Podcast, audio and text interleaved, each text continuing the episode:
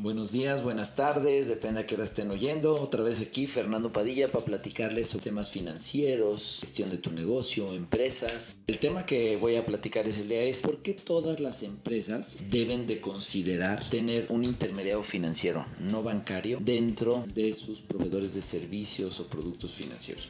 ¿Por qué esa necesidad? En primer lugar, todas las empresas hablan de que quieren crecer, que quieren mejorar, que quieren ganar más dinero. La palabra crecimiento es una palabra constante y común en todas las empresas, no importando el giro, no importando el tamaño, inclusive no importando el país en donde estén. Pero una de las cosas o de las herramientas más importantes para que tu empresa crezca es utilizar tu manera inteligente, hacer inversiones correctas, invertir en maquinaria y equipo, invertir en imagen, en infraestructura, en cualquier cosa que me pueda ayudar a traer más clientes, a ser más productivo, a ser más rápido, a ser más eficiente, reducir costos. Todo eso involucra dinero. Y la realidad es que no hay forma, no hay empresa que haya crecido exitosamente en el mundo, no importa su tamaño, que lo haya hecho solamente con capital, con recurso propio o con el dinero de la caja. Hay un común denominador. Todas las empresas que han crecido de manera exitosa tienen un tema de apalancamiento, tienen el tema de la deuda como una parte fundamental para lograr ese crecimiento. Porque trabajar y crecer con el dinero de alguien más siempre es mucho más barato que crecer con tu propio dinero. Muchos empresarios, sobre todo los que están en países latinoamericanos, que han pasado por crisis, normalmente le tienen medio miedo a las deudas, y muchas veces hay un mensaje común que de repente se escuchan los empresarios PYME principalmente, de sentirse orgullosos por no tener crédito, por no deber nada. Y eso es una decisión financiera errónea, porque siempre estás esperando obtener más retorno de tu capital que lo que cuesta cualquier tasa de interés, sea cual sea que te cobre.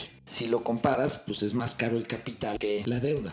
Por otro lado, muchos dicen, no, pues yo voy a crecer con el propio flujo de mi compañía. Sí se puede, pero el problema es que eso traerá un crecimiento muy lento y muy orgánico. Y además, estás utilizando dinero que tal vez lo requerirías para el tema corriente, o sea, para el de corto plazo, para hacer inversiones que tal vez no son de corto plazo o de mediano plazo. La decisión más inteligente y la herramienta más inteligente para crecer una empresa es apalancar tu compañía, apalancar tu capital, usar el dinero de alguien más para trabajar. Obviamente, siempre de una manera responsable, de una manera prudente. No sobreapalancar tu empresa, no sobreendeudar, no es pedir préstamo por pedir préstamo. Utiliza y solicita préstamos de manera inteligente para invertir en cosas productivas, cosas que te ayuden a vender más, a producir más, a ganar más, a que te cueste menos, cosas que impacten a la productividad. Prestar dinero para irte de vacaciones y meterse a la empresa y decir ya debe la empresa. No, al contrario, son cosas para invertir dentro de la organización, utilizarlo de manera inteligente. Y obviamente cuidar, siempre debe haber una combinación sana entre el total que tienes de capital y el tema que tienes de deuda. Depende el giro, depende de la industria, son las prácticas comunes de cada. ¿Cuánto es recomendable apalancar mi empresa o cuánto puedo pedir de deuda? Donde te vas a estar moviendo es una relación contra tu capital. Para una empresa que no está en el sector financiero, con una empresa comercializadora, a una industria, va a depender estando abajo de tres veces tu capital, tu límite máximo, o sea no, no deberías de pasar nunca de tres veces tu capital. Ahí manéjalo de acuerdo a la salud de tu compañía, cómo te sientas con el tema de la deuda. Son métricas que va a depender del giro y la industria, el tipo. En México, solamente treinta y nueve por ciento de las empresas medianas tienen acceso a financiamiento, las empresas pequeñas veintisiete por ciento y las microempresas solamente el diez por ciento.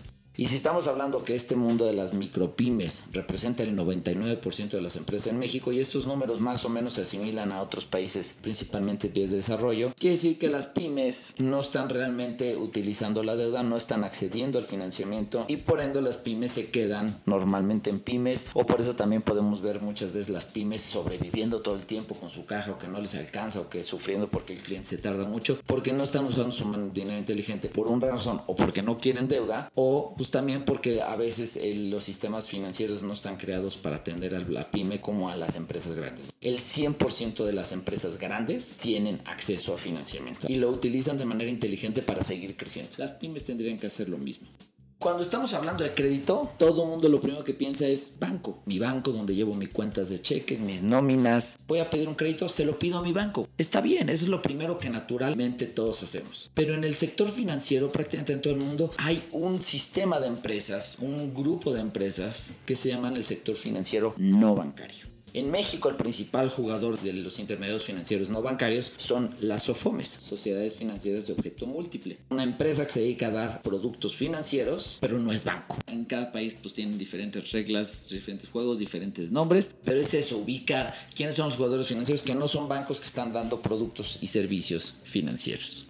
La primera regla de cualquier negocio, más allá de banco, no banco, un intermediario financiero no bancario, una SOFOME en México, una de las reglas de éxito y de salud de cualquier organización es la diversificación. Diversificación de clientes, diversificación de proveedores. Para no depender de un solo cliente, tus ingresos, para no tener un solo proveedor, porque si se me cae ese cliente, se me cae ese proveedor, pues pongo en riesgo todo mi modelo de negocio, toda mi empresa. En el financiamiento es exactamente lo mismo.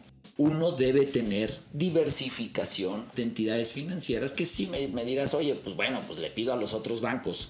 Puedes diversificar con otros bancos, pero también puedes diversificar tus fuentes de fondeo con intermediarios financieros no bancarios. Además de que en esta diversificación no todos los productos financieros son iguales, no todos los créditos son iguales. Hay distintos tipos de productos financieros y cada uno funciona para algo diferente. No es lo mismo un crédito simple que un crédito revolvente, que un factoraje, que un arrendamiento financiero, que un arrendamiento puro. Hay muchos productos y cada uno sirve para una cosa diferente. Muchas veces en una entidad financiera tal vez no tiene todos los productos. Entonces tienes que buscar en diferentes entidades financieras quién es el mejor o el que mejor se adapta a tu necesidad de cada uno de las especificaciones o necesidades financieras que tiene tu compañía. ¿Por qué intermediarios financieros no bancarios? ¿Cuál es la razón real o por qué? Pues si ahí están los bancos, ¿para qué quiero intermediarios financieros no bancarios? Primero, normalmente los intermediarios financieros no bancarios, casi siempre en casi todos los países, representan el mayor número de jugadores del sector financiero. ¿Qué quiere decir? Que tienes más jugadores, más competencia, más opciones, entonces vas a poder escoger, seleccionar, comparar. Como cliente tienes más formas de contactar a varios. En México hay cerca de mil seiscientas SOFOMES que representan el cincuenta y cinco por ciento de los intermediarios financieros del país contra cuarenta y cinco bancos. Tienes mil seiscientas instituciones que te ofrecen distintos productos financieros contra cuarenta y cinco bancos que te ofrecen también ciertos productos financieros. ¿Qué quiere decir? Que tienes a muchos jugadores.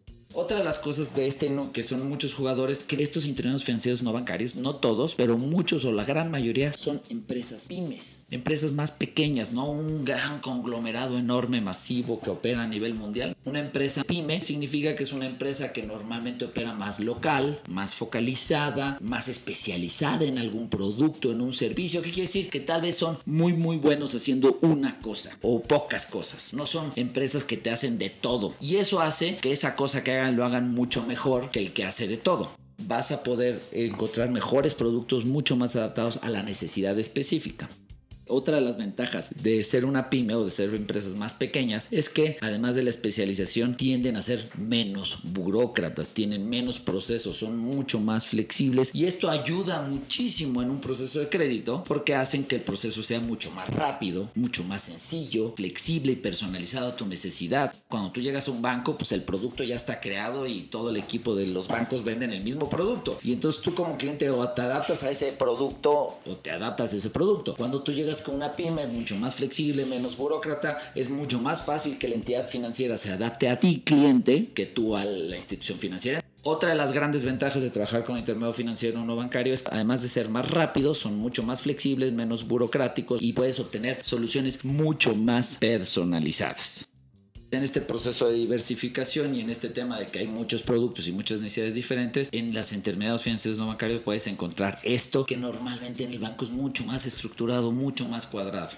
Un dato muy sencillo, el promedio del crédito bancario a empresas en México es promedio de doce meses y el de los intermediarios financieros no bancarios es un promedio cercano a los treinta y seis meses. ¿Qué quiere decir? Que las empresas, principalmente las pymes, obtienen créditos o financiamientos de mayor plazo en un intermediario financiero no bancario que en un banco. ¿Por qué? Porque los bancos tal vez la solución financiera que le están dando a las empresas son productos más de créditos revolventes, tarjeta de crédito y ese es como sus principales productos que sirven para cosas de cuenta corriente, para necesidades, pero tal vez un crédito de una tarjeta de crédito o un crédito revolvente no te sirve para invertir en una maquinaria, no sirve para un arrendamiento. Una de las cosas que siempre me dicen cuando hablo de intermediarios financieros no bancarios es se cree y se piensa y el concepto es, oye, sí, sí, pero es que los intermediarios financieros no bancarios siempre tienen tasas muy altas, son muy caros. Y efectivamente hay algunas que cobran tasas muy altas, pero hay otras que cobran tasas muy bajas y muy competitivas. En México hay muchas SOFOMES inclusive que cobran tasas por abajo de lo que cobran los bancos en productos similares.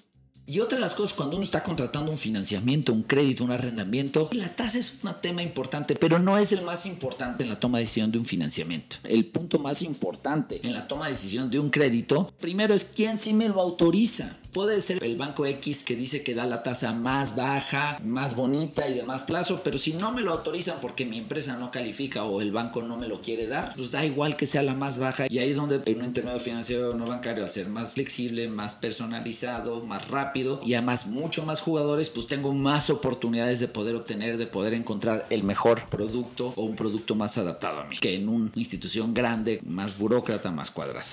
La primera regla antes de la tasa es evaluar con quién sí califico y con quién no. Y dos, el tiempo. Si el banco X sí me lo autoriza, pero se va a tardar seis meses en autorizármelo, quién sabe, tal vez la necesidad o la oportunidad de invertir en un negocio, de comprar una maquinaria o de lo que sea que vayas a utilizar el financiamiento, pues en seis meses ya se te fue el tren. El tiempo en el que te resuelven el crédito se vuelve otra de las variables más importantes, mucho más que la tasa, porque el tiempo cuesta dinero. La oportunidad, si la pierdes, pues da igual que el crédito vaya a ser muy barato. Si ya no la puedo ejercer porque se me fue la oportunidad, pues da igual la tasa que tengo. Me va a costar más caro no tener el crédito con una tasa barata que agarrar un crédito más rápido con una tasa un poquito más alta. Hay que meter la variable de tiempo y cuánto tarda en resolverme y entregarme el dinero a la entidad financiera, más el tiempo del proceso, porque el proceso de solicitud de crédito depende de la institución financiera. En algunos es muy fácil, digital, picas un botón y lo tienes autorizado, pero en otros son procesos de entregar carpetas físicas de papeles y que requieres que tu tiempo o el de tu equipo esté invertido en preparar expedientes, documentos, cartas, y el ahora hombre de la gente que requieres para hacer toda la gestión del crédito, pues también cuesta dinero. Eso tienes que meterlo en la fórmula. No solo la tasa es la importante. Y luego es obviamente que el producto que te autoricen vaya de la mano a la necesidad que estás cubriendo.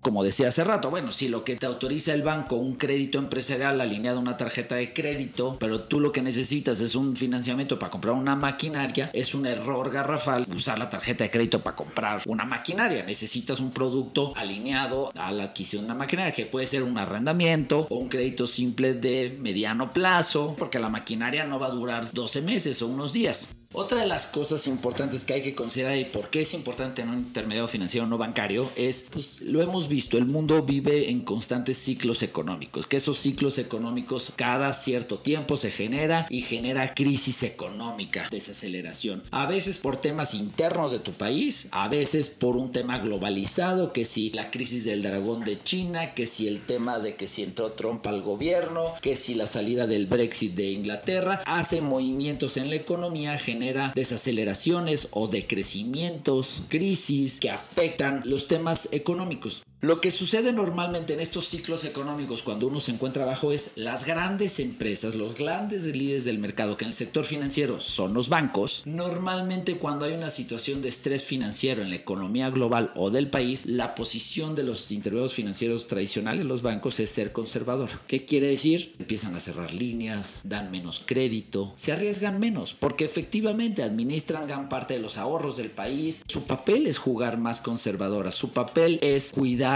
la economía en momentos de crisis, y eso hace que tal vez tú estás tan seguro con tus bancos, con tus líneas de crédito del banco, y puede ser que llegue un momento de una crisis y que el banco te diga gracias, ya no doy crédito, por lo pronto ahorita estás suspendido, ya no puedes disponer de tu línea de crédito, y entonces te quedas sin el financiamiento para tu plan de crecimiento. En cambio, en los momentos de crisis, los intermediarios financieros no bancarios, no quiere decir que sean irresponsables y salgan a dar crédito a lo loco. Sí, juegan un papel conservador también en los momentos de crisis, pero al ser más flexibles, al ser más pequeños, al ser más locales, al ser más especializados, normalmente no cierran la llave en épocas de crisis. Al contrario, a veces la abren hasta un poquito más, porque les permite, al estar de manera local, al ser más pequeños, al ser más flexibles, estar más cercanos al cliente, tienen posibilidad de mitigar el riesgo de la crisis económica mucho más fácil. En un momento de una crisis, suponiendo que el banco te cierre tus líneas de crédito, si tienes un intermediario financiero no bancario dentro de tu red de proveedores financieros, vas a seguir teniendo un financiamiento para poder hacer frente a tu crecimiento, a tu necesidad, porque crisis o no crisis, pues tú tienes que seguir gestionando, tú tienes que seguir sobreviviendo y tienes que seguir intentando lograr que tu empresa crezca. Por eso es importante que toda empresa en el mundo tenga al menos un intermediario no financiero como un proveedor de financiamiento de cualquier tipo, cualquiera de las necesidades. acércate a ellas, búscalas en tu región, en tu ciudad, hasta por internet puedes encontrar mil opciones. No te quedes con la primera. Otra de las reglas importantes cuando uno saca financiamiento es siempre comparar. Saca, compara, conoce, solicita financiamiento cuando no lo necesitas, no cuando estás urgido, cuando ya tienes la pistola en la cabeza o la soga al cuello. Trabaja en desarrollar tus líneas de financiamiento cuando no las necesitas, porque eso te da tiempo de seleccionar, de hacer los procesos lentos o largos. Pues no estoy diciendo que no tengas financiamiento de bancos, si te es posible y te autorizan los bancos, es importante que también tengas financiamiento de instituciones financieras no bancarias, pero es fundamental que tengas algún o algunos intermediarios financieros no bancarios cercanos y que conozcan a tu empresa. Muchas gracias, estoy a sus órdenes para lo que necesiten. Pueden mandarme sus comentarios aquí en el podcast o pueden visitar mi blog capitales con zeta punto net y ahí pueden comentarme o hacerme preguntas o pedirme que hable de cualquier tema en específico. Pues muchas gracias, disfruten su día, espero que les haya servido.